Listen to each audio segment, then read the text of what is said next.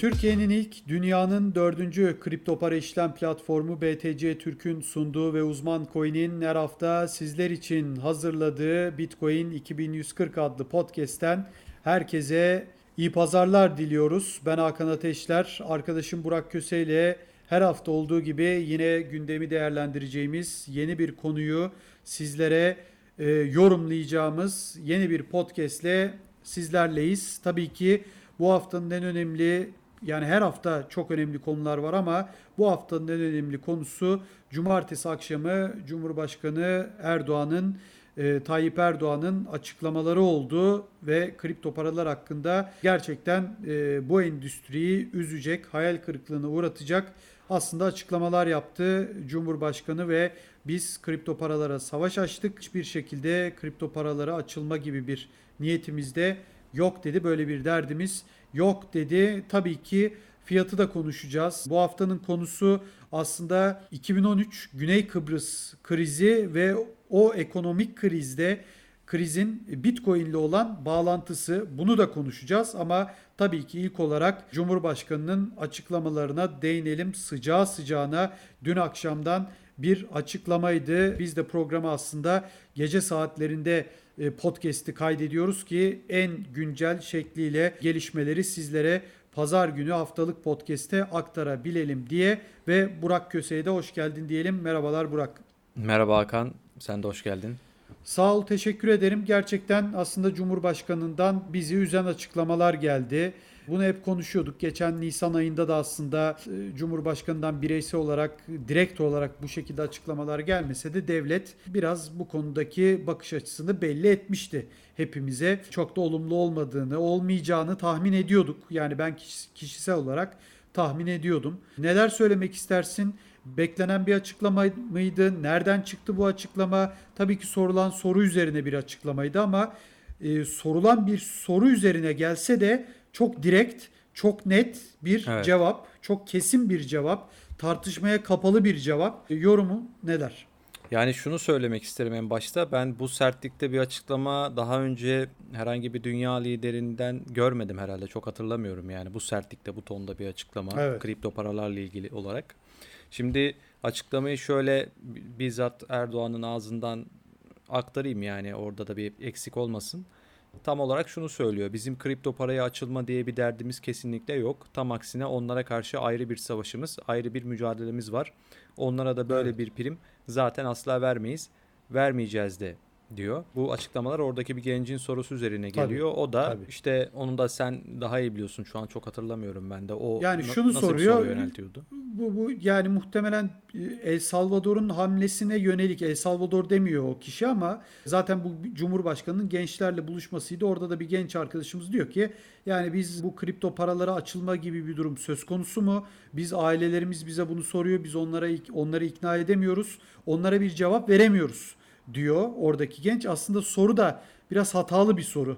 Çok doğru kelimelerle seçilmiş, çok doğru cümlelerle kurulmuş bir soru değil. Yani o şekilde sorarsanız e, açıkçası bu cevabı almanız herhangi bir devlet başkanından muhtemeldir. Çok bence iyi bir soru da değil. O yüzden hani ben soruyu soranda da çok ciddi bir problem görüyorum. Ama bunu soruyor. Yani biz ailelerimize bir cevap veremiyoruz. Ne yapalım bu kripto parayı diyor. E, Cumhurbaşkanı da diyor ki de bu devletin parası var. E, hiç gerek yok böyle şeyleri diyor. Belli ki kripto paralar hakkında da kendisine olumlu bilgiler gitmemiş. Dolayısıyla evet. böyle bir cevap geliyor. Ya soru Şimdi, soru da sorunlu bir soru onu da Evet belirttim. evet sorunun sorunlu olduğu belli zaten. Şimdi şunu e, söyleyebilirim. Bir kere bu buluşma cuma günü yapılmış sanırım ve cumartesi günü işte canlı olarak yayınlanmış. Canlı gibi banttan evet. yayınlanmış. Tabii şunu görüyoruz burada. Yani hani canlı kazası denen bir şey vardır. Gaf yapılır hani canlı yayında. İşte orada evet. mesela Cumhurbaşkanı Erdoğan belki konu hakkında bilgi eksikliğinden kaynaklı ona yorabiliriz. İşte e, açıklamalarını vesaire ama burada muhtemelen bir dediğimiz gibi dün kayda alınmış bu cuma günü kayda alınmış cumartesi günü yayınlanıyor. Yani bu aslında bilinen bir açıklama. Orada danışmanları Tabii. bunu izliyorlar, diğer görevliler bunu takip ediyorlar. Yani buna rağmen yayınlanması ilginç. Diğer yandan da şu var. Belki bunu da yapmaya çalışmış olabilirler. İşte son aylarda geçtiğimiz özellikle TODEX olayı mesela onun sonrasında yine çeşitli olaylar oldu. Çok şikayetler aldı işte bu konuda orada mağdur olan insanlardan işte medyada çok yankı buldu bu haberler. CİMER'e mesela Cumhurbaşkanlığı İletişim Merkezi'ne bu konuda çok sayıda şikayet gittiğini söyleyebiliriz, öngörebiliriz bunu gayet. Yani bunların bunlara ön almak için belki bir açıklama gibi değerlendirebiliriz bunu bilmiyorum. E, ben şöyle söyleyeyim sana genel manada katılmakla birlikte bahsettiğimiz kişi bu devletin başındaki kişi. Cumhurbaşkanı ve gerçekten tecrübeli bir siyasetçi. Yani e, onunla birlikte biz de bu ülkede neler yaşadık? Şimdi sıralamaya gerek yok. Ekonomik açıdan, ekonomik olmayan açıdan birçok şey yaşadık. Dolayısıyla bu anlamda ben Sayın Erdoğan'ın, Cumhurbaşkanı'nın e, bu anlamda tecrübesiz olduğunu düşünmüyorum. Ama etrafındaki sen biraz önce şunu söyledin hani danışmanları da izliyordur, şudur budur dedin. Evet öyle olmalı. Ama ben çok öyle olduğunu düşünmüyorum. Etrafındaki isimlerin Cumhurbaşkanının tecrübesi, ismi ve Türkiye Cumhuriyeti'nin isminden dolayı da etrafındaki isimlerin de ben çok büyütüldüğünü düşünüyorum. Yani bu devletin bir cumhurbaşkanı olması sebebiyle etrafındaki isimler de işte Cumhurbaşkanı'nın etrafındaki isimler diye bence çok büyütülüyor. Dolayısıyla etrafındaki kişilerin de ben işlerini çok iyi yaptıklarını düşünmüyorum. Onu da belirteyim. Dolayısıyla sen hani dedin ya izliyorlardır diye. Çok mu izliyorlardır? Ondan ben emin değilim. Yani öylesine orada başka bir soru sorulsaydı o soruda girebilirdi o bant yayına. Yani illaki bir kripto para sorusu soruldu. Ha bunu da koyalım. Bu da tam bizim istediğimiz cevap şeklinde bir politika güdülmemiş de olabilir. Yani oradaki etrafındaki isimlerdi. Çünkü Cumhurbaşkanı bunlarla ilgilenmez. İlgilenemez. Zamanı yok.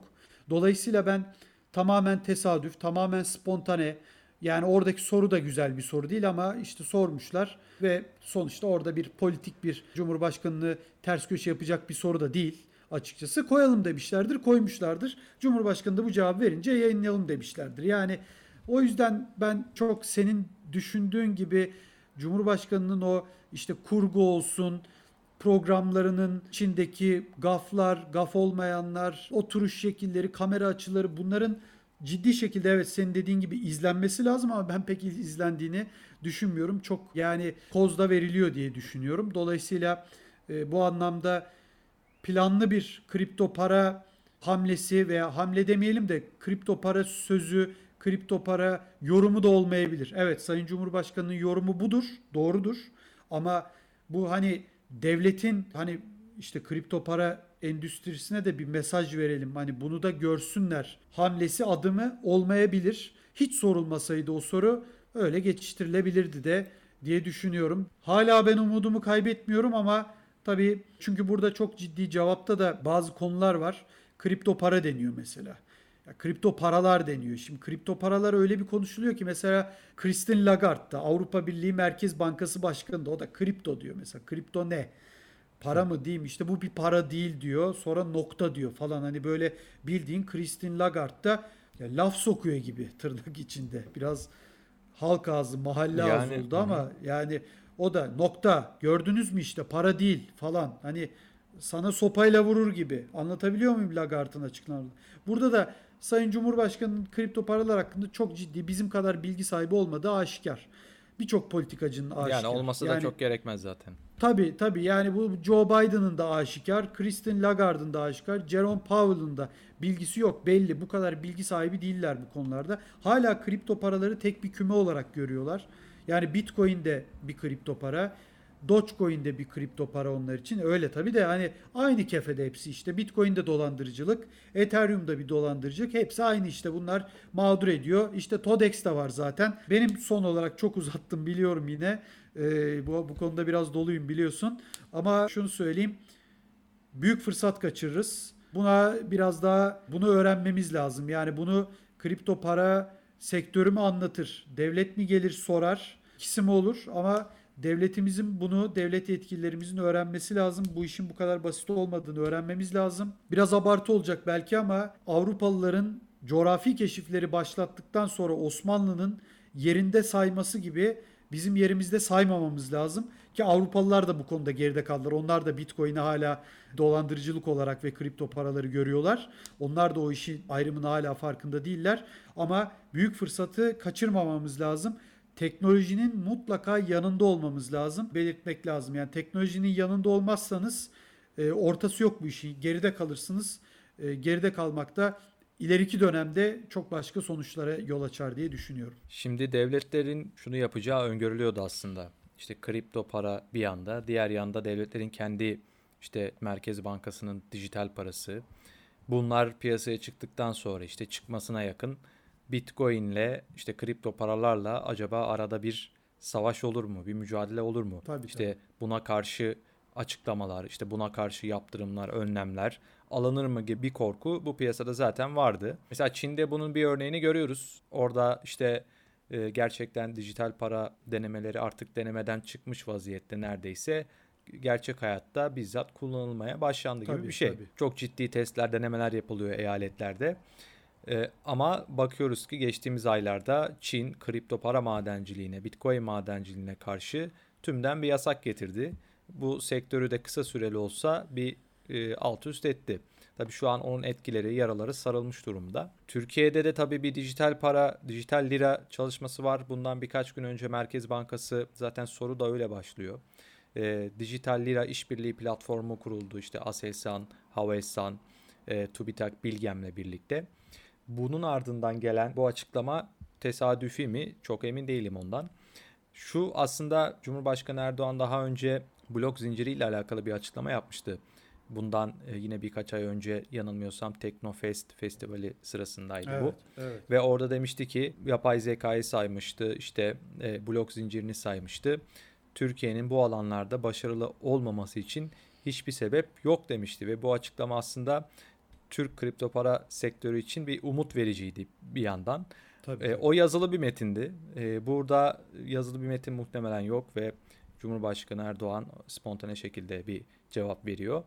Yani o açıklama olumlu görünürken bu açıklama tam tersi bir tonda. Bilmiyorum yani bundan sonra artık buna bir düzeltme gelir mi? İşte daha önce Cumhurbaşkanlığı İletişim Merkezi'nden açıklamaların üzerine bazı açıklamalarda düzeltmeler gelmişti. Buna bir düzeltme gelir mi? Bunu önümüzdeki Sanmıyorum çünkü çok net bir açıklama bu. Çok Evet, keskin zaten, bir açıklama. e, Yani şundan buna da- düzeltme getirirsen reddetmen lazım bu açıklamayı. Evet şundan da buna pek ihtimal vermemek lazım. Bu zaten canlı yayınlanan bir şey değildi ve dünkü Evet. cuma günkü cuma günü yapılmış olan açıklamalardı. Eğer bir düzeltme ihtiyacı duyulsaydı orada müdahale edilirdi muhtemelen. E, Eğer Hakan senin de başka söyleyeceğin bir şey yoksa bu konu hakkında biz yavaş yavaş aslında ana konumuza geçelim. Tabii ana konumuza geçelim. Çok kısa şunu söyleyeceğim. Burada jenerasyon ve yaş konusunda ben önemli olduğunu düşünüyorum. Bazı insanlar e, yaşı belirli bir e, seviyenin üstünde olan insanlar dikkat et. E, hep bu tür konulara çok korkuyla yaklaşıyorlar. Çünkü bu insanların gençliği genelde tüm dünyada hep bir devlet koruması görerek yani şöyle diyeyim bir devlet organizasyonunun ne kadar büyük olduğunu görerek geçmiş. İşte e, Sovyetler olsun, Amerika olsun yani hep bir bir devlet olsun ve düzen olsun işte soğuk savaş. Değil mi? İki taraftan biri kazanırsa dünyanın gidişatı da o yönde değişecek. Dolayısıyla hani hep burada şunu konuşuyoruz. Mesela rahmetli Ecevit da söylüyordu. Bir arkadaşı varmış. Almanya'dan gelmiş. Hep şunu dermiş ona. Büyük binalar yapalım. Daha da büyük binalar olsun. Dev binalar yapalım ki devletin gücü görülsün. Şimdi bu jenerasyon o oradan geliyor. Yani Biden da oradan geliyor. Christine Lagarde da oradan geliyor. Tayyip Erdoğan da oradan geliyor. Yani herkes oradan geliyor. Dolayısıyla hep böyle bir otoriter, devlet otoritesi olsun ve bu iş böyle gitsin. Benim babam da öyle. Muhtemelen senin baban da öyledir. Yani bu, bu konuyu anlatmak lazım. Bu konuyu mutlaka öğretmek lazım. Bunun aslında burada özellikle Bitcoin tarafının ne olduğunu aslında asıl onların istediği o güvenceyi Bitcoin'in de onlara verdiğini çok net şekilde göstermek lazım. Bunu anlatmadığımız sürece veya onlar bunu anlamadığı sürece orta bir yolda buluşmamız mümkün değil diye düşünüyorum. Evet bu bir mücadele ve bu bir savaş ve bu bir, bu savaşın da bence tek bir galibi olacak. Ee, teknoloji olacak. Ee, kısa vadede devletler veya buna karşı çıkanlar kazanabilir ama uzun vadede mümkün değil diye düşünüyorum. Ee, çok uzun bir konu, ayrı bir podcast yapılacak bir konu. Dediğin gibi, senin söylediğin gibi konumuza geçelim. Konumuz nedir? Güney Kıbrıs Sın 2013'teki hatta daha erken zannediyorum. 2013 müydü? 2012-2013 diyebiliriz. Evet, evet. 2012-2013 ama biraz daha erken başlamış bir kriz aslında. Yavaş 2013'ün yavaş gelen. Tabii. Tabii. yani zirve noktası 2013'ün Mart Tabii. ayı, Mart sonları falan. Hemen sana soruyorum. O, o zamanları ben hatırlıyorum. Yunanistan'da da tabii çok ciddi bir kriz vardı Evet. o dönem. Hatta biz hep biraz da Türk halkı olarak Yunanlarla böyle hem yakınız hem kardeş gibiyiz hem tabii ki savaştık da tarihte savaşlarımız da mevcut. Şunu soracağım ya hep onlara biz hep derdik ne oldu siz de oturuyordunuz çalışmıyorsunuz battınız işte bak gibi dalga geçilirdi. O dönemleri hatırlıyorum yani onlar da işte battılar şöyle böyle denirdi. O kadar kolay değil tabii o iş ama neler söylemek istersin? O dönemi ben çok net hatırlıyorum ama çok fazla Türkçe kaynak yok mesela. Ne Evet. oldu da Güney Kıbrıs'taki bankalar bu şekilde patladılar tırnak içinde söylüyorum. Bu kadar ağır bir ekonomik kriz bir Avrupa Birliği ülkesinden bahsediyoruz ve açıkçası küçük de bir ülke. Hani öyle 60 milyon 70 milyon Türkiye gibi bir nüfusu da yok ki besleyemesin, çalıştıramasın, büyük kriz olsun. Hani arkasında koca Avrupa Birliği var. Avrupa Birliği'nde olmasa bile Avrupa Birliği var.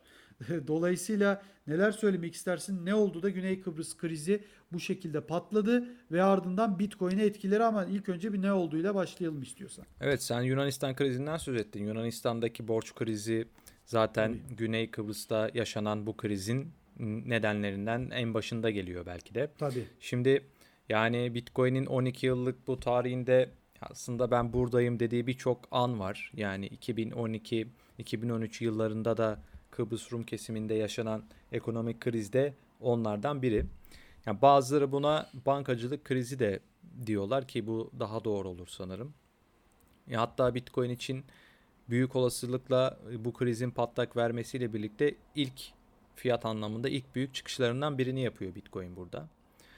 Şimdi öncelikle bu kriz nasıl ortaya çıktı oradan başlayalım. Sonra işte Tabii. Bitcoin'in bu olayla ilişkisi neydi? Fiyat neden arttı? Oralara da geçeriz.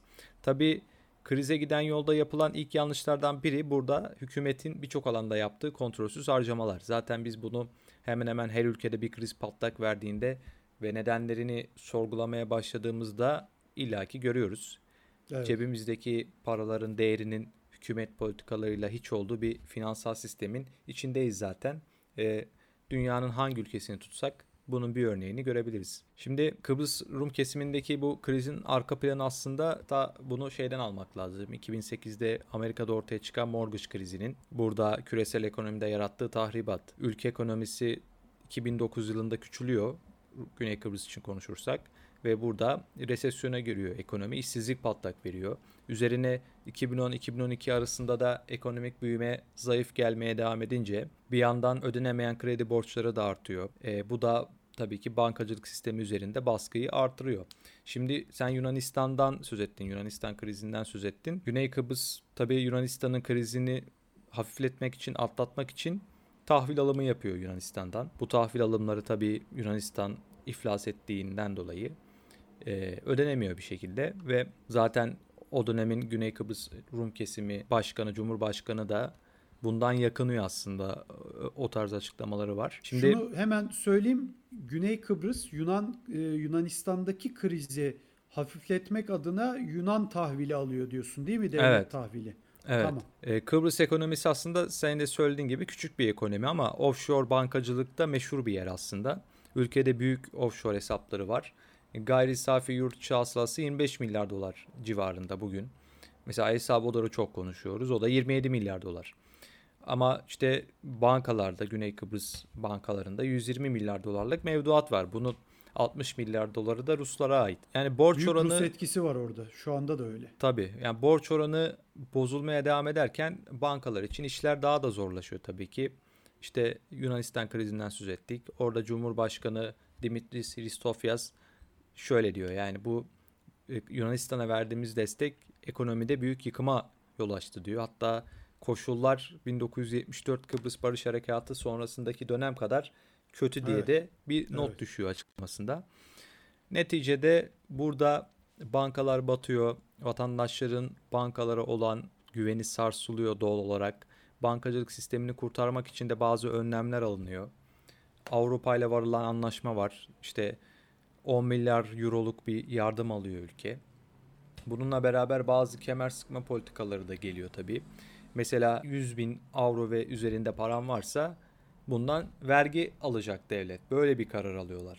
Ve yüksek bir vergi zannediyorum. %40'tan fazla bir vergiydi zannediyorum. Ben onunla ilgili bir belgesel izledim. İngilizce izledim. Şimdi anlıyorum ama tam da mantık kuramıyorum. Diyor ki mesela da bizim diyor şimdi orada çok büyük işletmeler de var böyle fırınlar, işte restoranlar, tabii turistik de bir yer.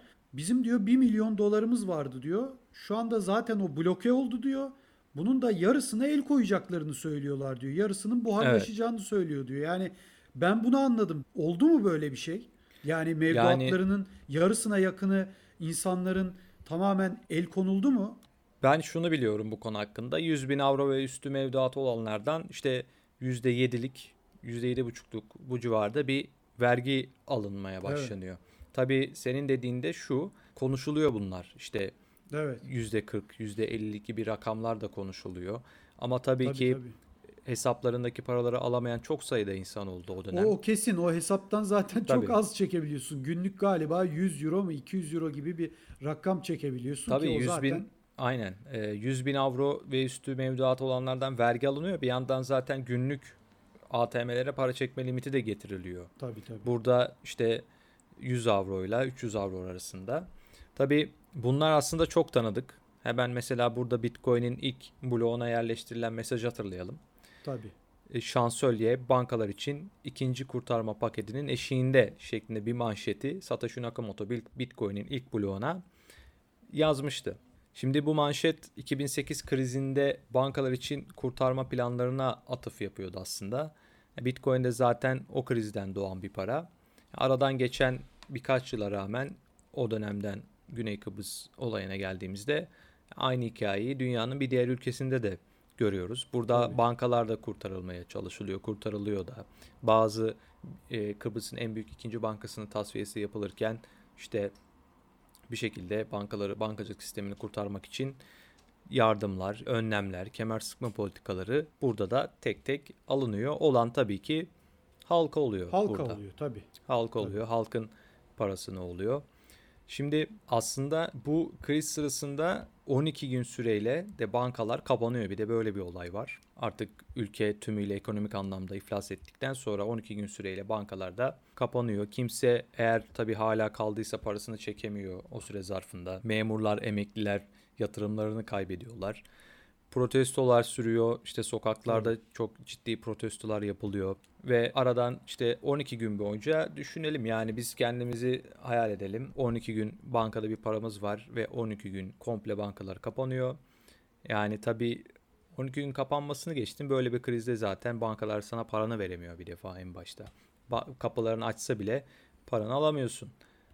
Evet. Kapılarını açıyor bankalar bir şekilde kurtarma paketleriyle beraber ama işte en fazla günde 300 euro çekebileceksiniz diye bir de limit koyuyorlar. Hatta şöyle söyleniyor yani o dönem Rumlar kısıtlamalar yüzünden işte KKTC'ye geçerek para çekmeye çalışıyorlar. Tabii kredi kartıyla para çekebiliyorsun. Onu kullanabiliyorsun. Onun için işte e, Kuzey Kıbrıs Türk Cumhuriyeti'ne geçip oradan para çekmeye çalışıyorlar. Valla ben sana şöyle bir şey söyleyeyim. Biraz komik de bir hikaye. Tabii Yunan adaları bilirsin Ege'ye çok yakın. Yani Bostancı ile bizdeki adalar gibi yakın olan yerler de var. Ben şöyle bir hikaye duydum. Tamamen yanlış da olabilir, doğru da olabilir. E, devletler arası bir kriz çıkmaması için hiç uzatılmamış yani büyütülmemiş de olabilir. Bir tane Yunan askeri zannediyorum helikopter pilotu. Bir adadan hiç hatırlamıyorum hangisi bir, bir tarafa Ege'de bir yere baya bir köy gibi bir yere Yunan helikopteriyle iniyor. Tabii çok yakın olduğu için sonuçta iki tarafta radar sistemleri devreye girinceye kadar gerekli uyarılar, müdahaleler yapılıncaya kadar gelirsin zaten hemen karşıda e, helikopter oldu hele. İnmiş ve o da böyle bir para çekme biliyor muymuş neymiş para çekme hareketinde bulmuş parasını çekip yine helikopterle geri dönmüş. Türkiye nota vermiş Yunanistan'a. Güney Kıbrıs değil ama Yunanistan. Hı hı. Ee, Yunanistan'dan bir Ege bizim Ege'de bir yerlere in. Ben bunu duymuştum seneler önce. Ama Anladım. bu çok fazla haberlerde yer almadı. Çok fazla uzatılmadı da. Zannediyorum bizimkiler de işin yani durumunu anlamışlardır. Onlar da anlamıştır. Yani böyle bir durumda söz konusuydu. Bir asker bile Yunan askeri helikopterle gelip para çekip gitti diye ben duymuştum seneler Evet. önce. Sen Yani- onu deyince bu aklıma geldi. Olmuş da olabilir yani. Evet. Hiç şaşırmam. Evet aslında vurucu bir hikaye olayın vehametini ortaya Tabii, koymak açısından. E, tabii Yunanistan'daki krizde de yine günlük 120 euro gibi bir Tabii, limit tabii. koyuyorlar bir dönem bankamatikten para Orada çekmeye. da Atina'da falan bayağı protestolar olmuştu. Evet. Onun haberlerini görüyorduk. Evet evet. Güney Kıbrıs'ta tabii ciddi de bir mevduat kaçışı oluyor. Sadece mesela Şubat ayında işte Mart ayında aslında krizin zirve noktası orada paket açıklanıyor vesaire. Sadece bir ay içinde 1 milyar euro çekiliyor hesaplardan. Tabii yani Güney Kıbrıs'ta tüm bunlar olup biterken Bitcoin de tarihinin en büyük sıçramalarından birini Evet. yapıyor ve bu sıçrama Bitcoin'deki sıçrama kesinlikle Kıbrıs olaylarından bağımsız değil. ben Ocak onu ayında soracaktım. Bağlantılı Evet. olabilir mi diyecektim. bağlantılı. Ben bağlantılı olduğunu düşünüyorum kendi açımdan. Ocak ayında mesela Bitcoin 14 dolardan işlem görürken işte fiyat Nisan ayında 260 dolara kadar çıkıyor. Ama işte Ocak ayıyla Şubat ayının sonlarında 10-20 dolar arasında işlem görürken işte Mart ayında geliyor bu patlama. Tabii bu fiyat hareketi kurtarma planının açıklanmasından hemen sonra geliyor aslında. Hatta biz çok da konuşuruz haberlerde, podcastlerde Mt. Borsası vardır o dönem. Dünyanın en büyük Bitcoin borsası Doğru. ve döneminde de işte tüm dünyadaki Bitcoin'in işlem hacminin %80'inin bu borsada gerçekleştiği biliniyor. O borsaya adeta bir hücum oluyor aslında. Onlar da ilginçtir. Bir işte DDoS saldırısı olduğunu falan düşünüyorlar. İşte siteye erişim kesiliyor. Ee, insanlar siteye giremiyorlar. Sonra açıklama yapıyorlar. İşte bu bir DDoS saldırısı değilmiş. İşte çok sayıda kullanıcı hücum ettiği için siteler işte tamamen sistemler kilitlendi. Evet, o da o, evet. o sırada işte yanılmıyorsam birkaç gün içinde o dönem için büyük rakam, bugün için çok büyük rakam gibi gözükmese de siteye işte 75 bin kullanıcı kaydoluyor. Şimdi Bitcoin'in bu Kıbrıs olaylarında fiyat artışının bir ilgisi olduğunu ben kesinlikle düşünüyorum. Tabii bunun belirli sebepleri var. Bunların Hayır onu niye sordum altını- ben sana? Şimdi Güney Kıbrıs'ın nüfusu da belli yani. Hani öyle bir anda bir sürü milyonlarca insan da Evet. Bitcoin'i almıyor. Ama tabii o dönemde Bitcoin'in kullanıcı Şimdi- sayısı da belli. Fiyatı da az olduğu için etki de edebilir açıkçası. Şimdi şöyle düşünmek lazım. Dediğin gibi kullanıcı sayısı az, fiyatı belli, hacmi az zaten. Tabii, o yüzden çok büyük kalabalıklar gerekmiyor Bitcoin fiyatını artırmak için ama mesela bu olayı Güney Kıbrıs özelinde düşünmemek lazım. O dönem işte Yunanistan'da yine bir durumlar kötü, işte İspanya'da kötü, diğer işte birkaç Avrupa ülkesinde yine belirli sıkıntılar Doğru, var. Doğru. Şimdi insanlar haberlerde işte Güney Kıbrıs'ta alınan önlemleri görüyorlar. İşte mevduatlara getirilen 100 bin avro üzeri mevduatlara getirilen vergileri görüyorlar. İşte Bir Avrupa Birliği ülkesinden bahsediyoruz bu arada. Ne kadar bir Tabii. adanın yarısı kadar olsa da bir Avrupa Birliği ülkesi. Onun sonra küçük bir adanın bile Avrupa Birliği'ne bu zorluğu çıkartması İspanya, Fransa, Almanya gibi ülkelerde korku yaratır dediğin gibi. tabii orada bir panik korku yaratıyor senin de söylediğin gibi. Güney ve Kıbrıs zaten böyleyse bizde nasıl olur der oranın halkı. Evet ve zaten hani bu önlemler açıklanmadan önce de birçok şey konuşuluyor, tartışılıyor. İşte daha mevduatlara tamamen el koyma dahil olmak üzere çok şey tartışılıyor. Elbette e, buradaki bu tartışmalar, haberler, gelişmelerin ortasında Bitcoin'in de bir çözüm olduğu fikri daha çok ön plana çıkıyor aslında. İşte getirilen kemer sıkma politikaları, az önce saydığım tedbirler, daha fazla sayıda insan burada işte varlıklarını korumak için bir alternatif arayışını itiyor bu olaylar doğal olarak. Bazıları hatta paralarını ülke dışına çıkarmak için de Bitcoin'i kullanıyorlar. Ki Bitcoin bunun için o dönem için en azından Tabii. elverişli bir araç. Yani burada Bitcoin talebi açık bir şekilde yaşanan bu Güney Kıbrıs'taki krizden en çok etkilenen işte bölgelerden geldi. İşte Yunanistan dedik, işte İspanya dedik. Buralardan geldi. Sadece Güney Kıbrıs'ı katmamak lazım. O nedenle Bitcoin fiyatında işte daha önce Bitcoin'in ilk böyle büyük patlamalarından biri de o dönem yaşandı. Ve bu olay da elbette Güney Kıbrıs'ta yaşanan bu olaylarla yakından ilişkili. Evet yani bugüne baktığımızda da tabii ki eğer o dönem Bitcoin'e hafif de olsa bir geçiş yapan varsa çok daha refaha ulaşmış olacağını da belirtmemiz lazım ki ben şunu söyleyeyim sana Yunanistan'da e, hala çok ciddi bir kriz var. Yani Avrupa'da da var zaten özellikle Akdeniz ülkelerinde İtalya'da olsun, İspanya'da olsun, Yunanistan'da olsun. Ben şunu biliyorum ki Yunanistan'da mesela kısa süre önce biliyorsun adalardan birinde Samos adasında bir deprem oldu. Yani İzmir'de de İstanbul'da da biz hissettik ama daha çok tabii Samos'un hafif kuzeyinde olan bir depremdi. Orada ben şunu biliyorum ki yıkılan hatta bir şöyle söyleyeyim duymuşsundur bir küçük bir duvar yıkıldı ve o duvarın altında iki çocuk kaldı. İki çocuk da öldü maalesef. Hayatlarını Evet. kaybettiler. O duvarın hala yapılamadığını ben biliyorum orada. Yani insanların bak Yunan adalarından bahsediyoruz yani hep değil mi güzeldir, havası güzel, şeyi güzel, hiçbir problem yok, rahat rahat yaşıyor ama değil. Yani orada çok ciddi bir şey var. Yani paran varsa güzel yaşarsın orada ama gidip bir ben de iş bulayım işte e, ne bileyim göçmenler gitmeye çalışıyor ya tabii onlar Avrupa'ya gitmek için şey yapıyorlar ama geçiş güzergahı olarak kullanıyorlar ama git orada iş bul de yok. E, Bana iş verin maaş ver desen veremez. E, sigorta bile yapamaz. İki tane evin penceresini bile düzeltemiyorlar. Yani Evet. e, şunu diyorlar yani Yunan adaları ne kadar güzel dokunmamışlar bile. Dokunmadıkları yerler var ama daha dokunamadıkları da yerler var daha çok. Anlatabiliyor muyum? Çünkü para yok.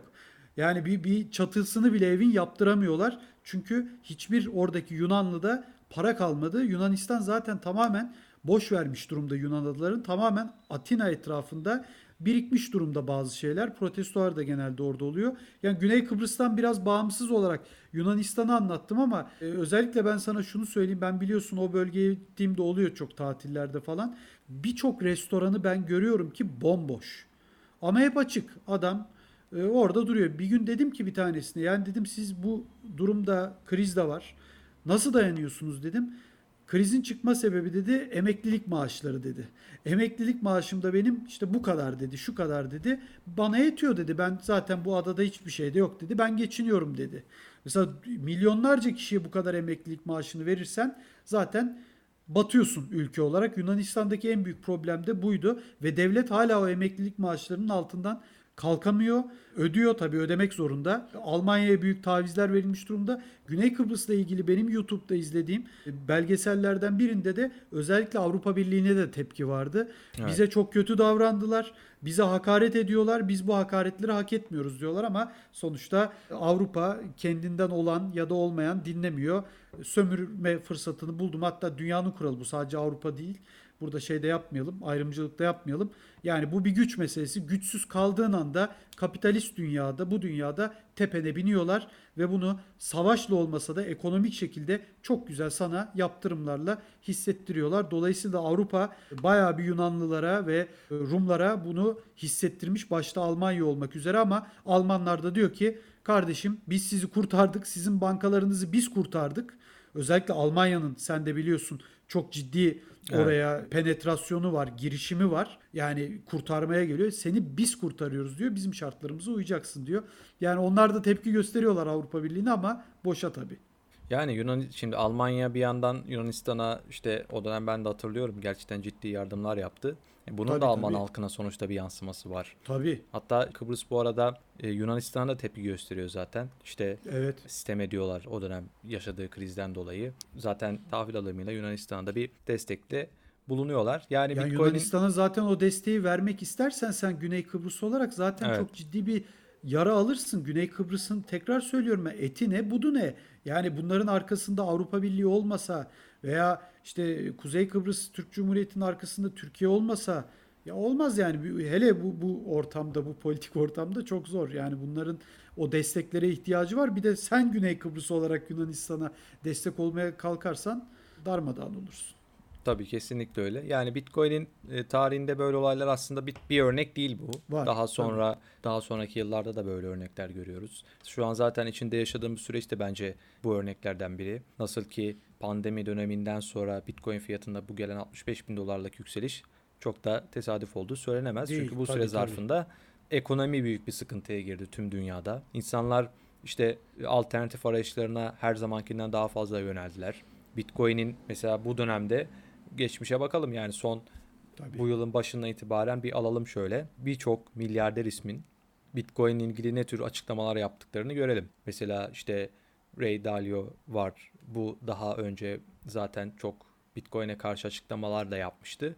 Ama sonradan herkesi şaşırtan bir şekilde Bitcoin'i öven tonda hatta Bitcoin yatırımı olduğunu da söylemişti geçtiğimiz aylarda. Birçok örnek var bununla ilgili ve e, şuraya getireceğim konuyu. Yunanistan'da mesela şunu da ekleyecektim ben Kıbrıs'ı anlatırken. Orada da bir halving olayı da aslında var. Bitcoin'in bu fiyat artışından söz ediyoruz ama mesela 2012 Kasım ayında halving gerçekleşiyor Bitcoin'de o dönem. Bu ilk halving Bitcoin'de gerçekleşen ve işte Mart ayında Bitcoin'de bir fiyat patlaması geliyor.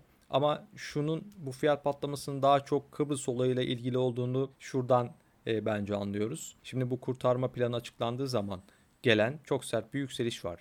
Nerelerden mesela işte 40 dolarlardan 260 dolara bu birkaç gün içinde meydana gelen bir yükseliş ve ondan sonra gelen sert bir düşüş hareketi var ve buradaki bu talep hızlı talebin Kıbrıs olayıyla yakından ilişkili olduğunu gayet görebiliriz.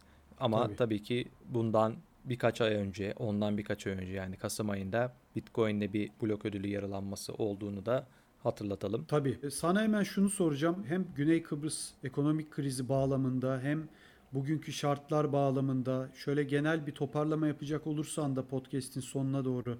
Yani fiyat konuşmadan da olmaz. Şimdi tüm bu gelişmelere baktığın zaman dünyada adeta kripto paralarda bir savaş açılmış durumda. Yani geçen haftaki podcast'te de ben söylemiştim. Ya bu üçgen bir yerde kırılacak. Yani teknik analiz terimiyle de biraz konuşacak olursak bir yerde yani dikkat et mesela sen programın başında hep şunu dedin. Hep iyi açıklamalar vardı dedin geçmişte. Sonradan böyle oldu dedin. Mesela herkes için böyle. Bitcoin'in fiyatı düşükken işte Gary Gensler da mesela değil mi okulda, üniversitede ders veriyordu. Anlatıyordu evet. merkeziyetsizlik ne kadar güzel diyordu. Bugün ne diyor? Regüle etmemiz lazım diyor. Yani bu bence tesadüf değil. Fiyat yükseldikçe Bitcoin ve kripto paralar güçlendikçe tabii ki devletlerin ve onu istemeyenlerin tepkileri de güçlenecek. Savaş güçlenecek. daha da sertleşecek. Korkuları arttığı için güçlenecek. Tabii, tepkileri. tabii ki, tabii ki. Yani savaş daha da sertleşecek.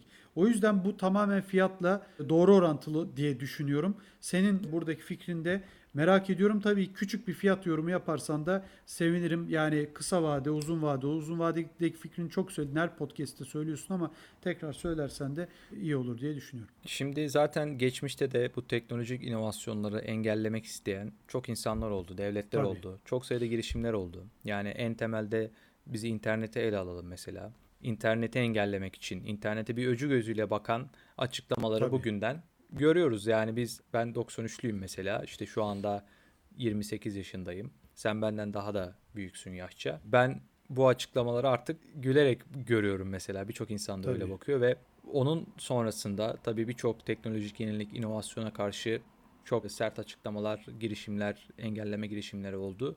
Olması da aslında bir yandan normal görülebilir çünkü insanların daha önce karşılaşmadığı bir şey bu. Yani Bitcoin dediğimiz şey insanların daha önce görmediği, sonuçlarının nasıl olacağını kestirmediği bir şey. Sonuç olarak kripto paralar keza öyle.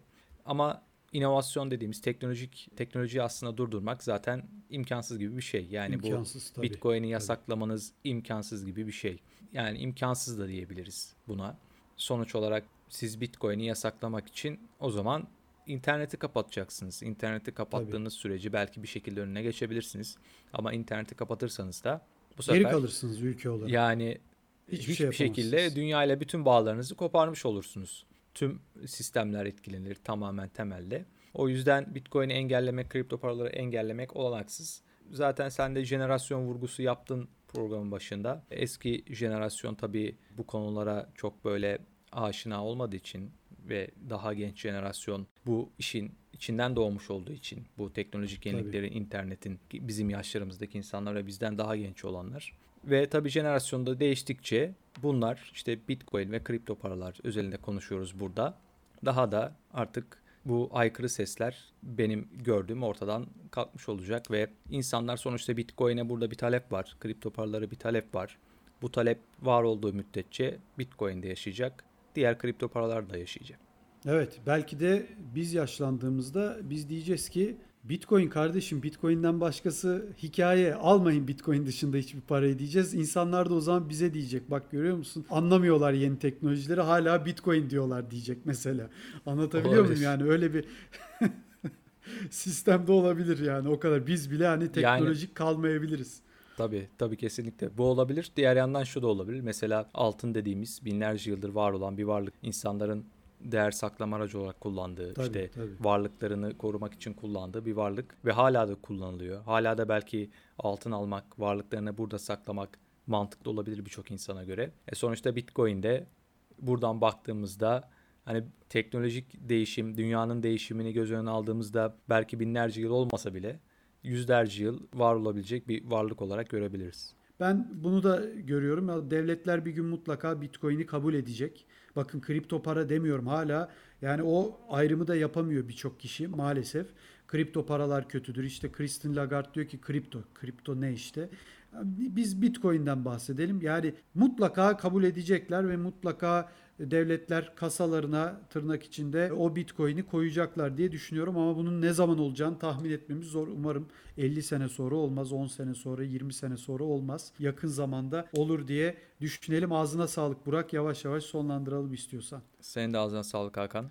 Teşekkürler. Evet, e, Türkiye'nin ilk dünyanın da dördüncü kripto para işlem platformu olan BTC Türk'ün sunduğu ve uzman coin'in her hafta sizler için hazırladığı Bitcoin 2140 adlı podcast'imizin bu haftada sonuna geldik. Güney Kıbrıs'taki 2013'teki ekonomik kriz ve bunun Bitcoin fiyatına ve Bitcoin'in yayılmasına olan etkilerini konuştuk. Aslında daha uzun konuşmayı planlıyorduk ama Cumhurbaşkanı Recep Tayyip Erdoğan'ın açıklamaları biraz başta bu konuya değinmemize de sebep oldu. Değinmesek olmazdı. Onu da belirtelim. Aslında hafta içinde birçok gelişme oldu. Onlara da değinmek lazımdı ama hem zamanımız kısıtlı hem tabii ki Cumhurbaşkanı'nın yaptığı açıklama çok daha önemli bunlara göre. Diyelim ve programımızı sonlandıralım. Gelecek pazar görüşmek dileğiyle herkese iyi haftalar.